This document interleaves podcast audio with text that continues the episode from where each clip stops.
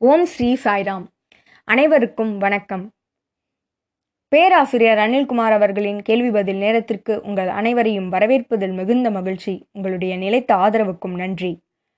இந்த பகுதியில் நம்ம என்ன பார்த்துட்டு வரோன்னா பக்தர்கள் தங்கள் மனதில் எழுந்த கேள்விகளை கேட்டிருக்காங்க. அதற்கான பதிலாக சாய் இலக்கியத்தை ஆதாரமாக கொண்டு பல பதில்களை பேராசிரியர் அவர்கள் கொடுத்திருக்கிறார்.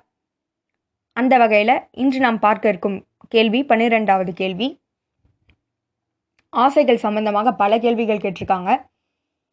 ஆசை என்றால் என்ன? பொருள்கள் மீது கொண்ட ஆசை பற்றி ஆன்மீகத்தில் ஆசை கொள்ளலாமா? அது ஆசை என கருத முடியுமா? எப்படி ஆசைகள் அற்ற நிலையை அடைவது? இது போல பல கேள்விகள் கேட்கப்பட்டிருக்கின்றன. அவை ஒவ்வொன்றையும் நாம் இப்பொழுது பார்க்கலாம். முதலில் நாம் புரிந்து கொள்ள வேண்டிய ஒரு அடிப்படையான விஷயம் என்னன்னு பார்த்தீங்கன்னா நம்முடைய தேவைகள் அதாவது உணவு உடை இருப்பிடம். இது நம்முடைய தேவைகள். இது ஆசை என சொல்ல முடியாது.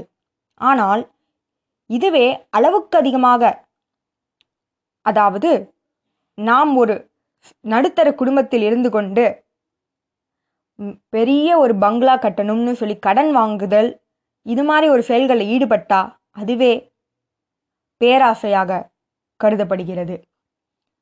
உணவு உடை இருப்பிடம் நீர் இதெல்லாம் வாழ்வாதாரம். இது நமக்கு தேவையான ஒன்று. இது மிகுதி அடையும் போதே ஆசைகள் பிறக்கின்றன. இந்த ஆசைகள் நம்ம என்ன செய்யும்? இது நமக்கு நிம்மதியற்ற ஒரு நிலையை கொடுக்குது. ஏன்னா அந்த ஆசைகளை நாம் நிறைவேற்றும் வரை மனதில் நிம்மதி இருக்காது. ஒன்று அந்த ஆசை நிறைவேறினால் நமக்கு மகிழ்ச்சி கிடைக்கும். நிறைவேறாவிட்டால் நமக்கு மன அழுத்தமும் கோபமும் இதுதான் அதிகமாகும். நிறைவேறினால் அடுத்த ஆசைக்கு நம்முடைய மனமானது தாவிவிடும். ஆக மொத்தம் இந்த ஆசைகள் முடிவற்றது எல்லையற்றது. அதிகமான ஆசையையே காமம் என சொல்கிறோம். அந்த அதிகமான ஆசை எதற்கு வழிவகுக்குது என்றால் கோபத்திற்கு. இப்படி இந்த கோபமும் காமமும் ஒன்று சேர்ந்தால் என்ன நடக்கும்னு கீதை சொல்லுதுன்னா நாம் நம்முடைய பகுத்தறியும் தன்மையை இழந்துடுவோன்னு கீதையில் சொல்லப்பட்டிருக்கு.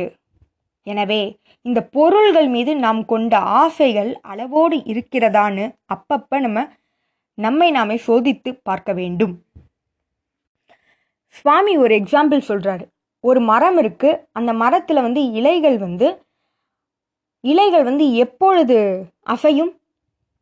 காற்று அடிக்கும்போது தான் அசையும். அந்த மாதிரி நம்முடைய மனதில் எண்ணங்கள் ஆசைகள் வர வர நமக்கு நிம்மதி இல்லாமல் நிலையான ஒரு நிலையில் நிலையான ஒரு மனதில் இல்லாமல் நம்முடைய மனமானது ஓட்டத்திலே இருக்கிறப்ப நமக்கு நிம்மதியானது இருக்காதுன்னு சுவாமி சொல்கிறாரு எனவே அந்த ஆசைகளை நாம் கட்டுப்பாட்டுக்குள் வைக்க வேண்டும். இந்த ஆசை நம்முடைய தேவைதானா? இது நம் மதிப்பீட்டுக்குள் இருக்கிறதா? நம் அளவிற்குள் இருக்கிறதா? நம் நிலைக்கு ஏற்றதா? இதுபோல பல கேள்விகளை கொண்டு அந்த ஆசைகளை நாம் விசாரணை செய்து பிறகு அக்காரியத்தில் முன்வைக்க வேண்டும்னு சுவாமி சொல்றார். ஏனென்றால் அளவுக்கு மீறி போனா துன்பம் யாருக்கு? ஆசை கொண்டவருக்கே அந்த துன்பம். ஏனென்றால் ஆசைகளுக்கு எல்லையே இல்லை. அது போய்கொண்டே இருக்கும் என்பதால் சுவாமி அதனை கட்டுக்குள் வைக்க சொல்கிறார். அடுத்த கேள்விக்கு வருவோம். ஆன்மீக ஆசைகளை பற்றி கேட்டிருக்கிறாங்க. இந்த ஆன்மீக ஆசைகளை ஆசைகள் என கொள்ளலாமா என்பது இந்த பக்தருடைய கேள்வி. சிவானந்தா ரிஷிகேஷில் இருக்க ஒரு ஒரு செயின்ட் யாருன்னு பார்த்தீங்கன்னா சிவானந்தா. அவர் சொன்ன ஒரு விஷயம் God plus desire is equal to man man minus desire is equal to God கடவுளும் ஆசைகளும் சேர்ந்ததே மனிதன். மனிதனிலிருந்து ஆசைகள் பிரிக்கப்பட்டால் அவன் தெய்வம் என்று சிவானந்தா அவர்கள் சொல்லியிருக்கிறார். இந்த பக்தர் கேட்டிருக்க கேள்வி இந்த ஆன்மீக ஆசைகள் ஆன்மீக சாதகர்க்கு அவசியமானு கேட்டிருக்காரு. ஆன்மீகம் என்பதே மனித நிலையிலிருந்து முதல்ல மிருக நிலையிலிருந்து மனிதனாக கொண்டு வருவது மனித நிலையிலிருந்து தெய்வீகமாக மாறுவது. இந்த மனிதனானவன் ஆசை கொண்டால் அவன் தெய்வீகமாக மாற முடியாது. மனிதன் ஆசைகள் கொண்டிருப்பதாலே அவன் மனிதனாக இருக்கிறான். அந்த ஆசைகள் பிரிக்கப்பட்டால் அவன் தெய்வீகமாக மாறிவிடுவான்னு சுவாமி சொல்றார். உண்மையில் மனிதனுள் தெய்வீகம் இருக்கிறது. அந்த ஆசைகள் பிரிக்கப்படும் பொழுது அவன் அதனை கண்டு உணர முடியும்னு சுவாமி சொல்றாரு.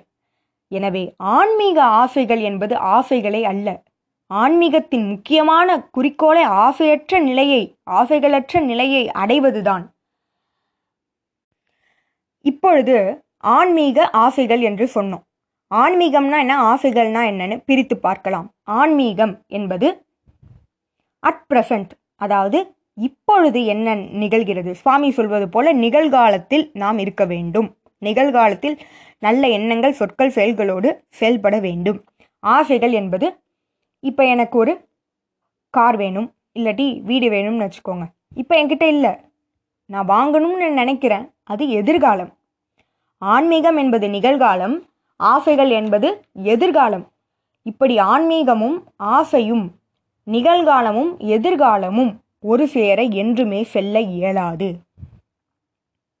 Desire is futuristic spiritual is present is omnipresent எனவே இது ரெண்டும் ஒரு சேர செல்ல இயலாது. இப்பொழுது நீங்கள் கேட்கலாம் நான் கடவுளுக்காக ஆசைப்படக்கூடாதா? சுவாமி ஒரு இடத்துல சொல்கிறாரு you and I are one you are also காடுன்னு சொல்கிறாரு நீயும் கடவுளேன்னு சொல்கிறாரு உன்னுள் தான் இறைவன் இருக்கிறார்னு சொல்கிறாரு இவர் வந்து ஒரு கோயிலில் இல்லை ஒரு குறிப்பிட்ட இடத்துல இல்லை உன்னுள் இருக்கிறார் ஒவ்வொரு இதயத்துள்ளும் இருக்கிறார்னு சொல்கிறார் அப்படி என்றால் இறைவனுக்காக ஆசைப்படுவேன் என்று சொல்வது அர்த்தமற்ற ஒரு வாக்கியமாக மாறுகிறது. ஏனென்றால் நாமே இறைவன் நமக்குள்ளே இறைவன் இருக்கிறார். அதை உணர வேண்டும் அந்த டிசையர்ஸை நம்ம வந்து ஆசைகளை நீக்க வேண்டும். அடுத்ததாக நான் சொர்க்கத்துக்கு ஆசைப்படலாமா? Can I desire for heaven அப்படின்னா தேவையில்லை. ஏனென்றால் அந்த மகிழ்ச்சி ஆனந்தம் எல்லாமே எங்கே இருக்குது சுவாமி சொல்வது போல சச்சிதானந்த மூர்த்தி நமக்குள் இருக்கிறார். அந்த ஆனந்தத்தை பெறுவது ந- அந்த மகிழ்ச்சியும் ஆனந்தமும் அமைதியும் எங்கிருக்கிறது? நமக்குள் இருக்கிறது. சுவாமி ஒரு முறை சொன்னார் ஒரு பக்தர் கேட்கிறார் ஐ வாண்ட் பீஸ்ன்னு கேட்கிறார். அதற்கு சுவாமி சொல்கிறாரு remove I remove want you get peace நான் என்பதை நீக்கு வாண்ட் தேவைகளை நீக்கு ஆசைகளை நீக்கு உனக்கு அமைதி கிடைக்கும்னு சுவாமி சொல்கிறாரு அப்படி என்றால் இந்த ஆசைகளே அமைதியற்ற நிலைக்கு காரணம். இந்த ஆசைகளும் இந்த ஆசைகள் இருக்கும் இடம் ஆன்மீகம் இல்லை. எனவே ஆன்மீக ஆசை என்று எதுவுமே கிடையாது. அனைத்தும் நம்முள் இருக்கிறது என்பதனை உணர வேண்டும். சுவாமி ஐ வாண்ட் பீஸ் என அந்த பக்தர் சொன்னதை இன்னொரு அழகான ஒரு உதாரணம் மூலமாக நமக்கு புரிய வைக்கிறாரு. அதாவது ஒரு ஒரு என்வலப் இருக்குது அதாவது ஒரு கவர் இருக்குது லெட்டர் அனுப்புவோம் இல்லையா? அந்த கவரு ஃபஸ்ட் இருக்கிறது ஐ அதை கிழிக்கணும். நெக்ஸ்ட்டு வாண்ட் அதர் சர்ஃபேஸ் அதையும் கிழிக்கணும். பிறகுதான் உள்ளே இருக்கிற அமைதியை அதாவது லெட்டர் எடுக்க முடியும்னு சுவாமி உதாரணமாக அதை செய்தும் காட்டினார். எனவே உள்ளே இருக்கிறது நமக்கு உள்ளேயே அந்த அமைதி ஆன்மீகம் தெய்வீகம் எல்லாமே இருக்கிறது.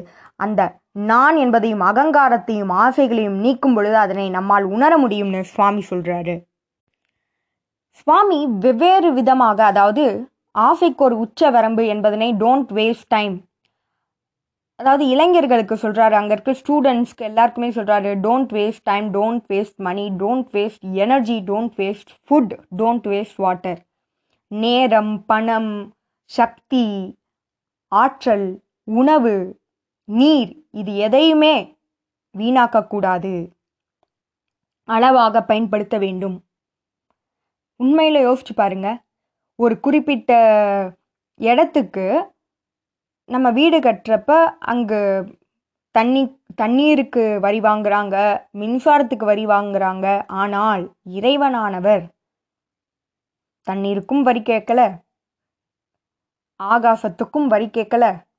அவர் கொடுத்திருக்க சூரியனை கொடுத்திருக்கிறார் அதற்கும் வரி கேட்கல. அதை நாம் துஷ்பிரயோகம் செய்து கொண்டிருக்கிறோம். அதனை விநியோகம் செய்வதில் அதை நிறைய வீணாக்கி கொண்டிருக்கிறோம். அதை கட்டுப்பாட்டுக்குள் கொண்டு வர வேண்டும். இதுவும் ஒரு இம்- முக்கியமான ஒரு முக்கியமான ஒரு விஷயமாக சுவாமி சொல்லியிருக்கிறார். எனவே அதிலும் நாம் கவனத்தை செலுத்த வேண்டும். ஏன் நம்மால் இந்த ஆசைகளை கட்டுப்பாட்டுக்குள் கொண்டு வர இயலவில்லை? ஏனென்றால் அது அது அனைத்திற்கும் முக்கியமான காரணம் நம்முடைய மனம். மனமற்ற நிலை சிந்தனைகளற்ற நிலை. மனம் என்பது ஆசைகளின் மூட்டை சிந்தனைகளின் எண்ணங்களின் மூட்டை மூட்டை. அந்த எண்ணங்களை நாம் நீக்கினால் நமக்கு உண்மையில் ஆனந்தம் கிடைக்கும். சுவாமி சொல்கிறார் ஒரு பிறந்த குழந்தை அதற்கு ஆசை என்பது இருக்காது. நாமும் தூங்கும் பொழுது தூங்கும் பொழுது எந்த ஒரு ஆசையும் இல்லாது சுஷுப்தி என்று சொல்வார்கள். ஆழ்ந்த தூக்கத்தில் இருக்கும் பொழுது இந்த ஆசைகள் மனமானது இருக்காது. அதுபோல சுவாமி ஒரு கைக்குட்டையை எடுத்து இதுதான் மனம். இது எதால செய்யப்பட்டதுன்னு கேட்குறாரு. நூல். அந்த நூலை பிரிச்சுட்டா அந்த கர்ச்சீஃப் அதாவது அந்த கைக்குட்டையே இல்லாமல் போயிடும். அந்த மாதிரி உன்னுடைய எண்ணங்களை ஒவ்வொன்றாக நீக்கு. எவ்வாறு நீக்குவது? இறைவனை நோக்கி உன்னுடைய எண்ணங்களை திருப்பு. அப்பொழுது உன்னுடைய மனம் ஒரு எண்ணத்திலிருந்து இன்னொரு எண்ணத்திற்கு பாயாது. ஓடிக்கொண்டே இருக்காது. இறைவனை பற்றி நினைக்கும் போது மட்டுமே அந்த மனமானது நிலையான ஒரு நிலையான ஒரு நிலைக்கு வந்து நமக்கு ஆனந்தத்தை அளிக்கும். எனவே ஆன்மீக ஆசைகள் என்பது தேவையில்லை. ஏனென்றால் உண்மையில் தெய்வீகம் என்பது நமக்குள் இருக்கிறது அனைத்தும் நமக்குள் இருக்கிறது. அதனை உணர வேண்டும். சுவாமி சொன்னது போல நம்முள் இருக்கும் அகங்காரம் மற்றும் ஆசைகளை நீக்கும் பொழுதே ஒருவன் தெய்வீகமாக மாறுகிறான் என்பதனை உணர்ந்து சுவாமி சொன்ன அத்தனை விஷயங்களையும் அசை போட்டு நம் வாழ்க்கையில் உயர்நிலை மாற்றமடைய சுவாமியிடம் பிரார்த்தித்து உங்களிடம் இருந்து விடைபெறுகிறேன். மேலும் இதுபோல பல கேள்விகளோடு அடுத்த வாரம் வந்து உங்களை சந்திக்கிறேன். ஜெய் சாய்ராம்.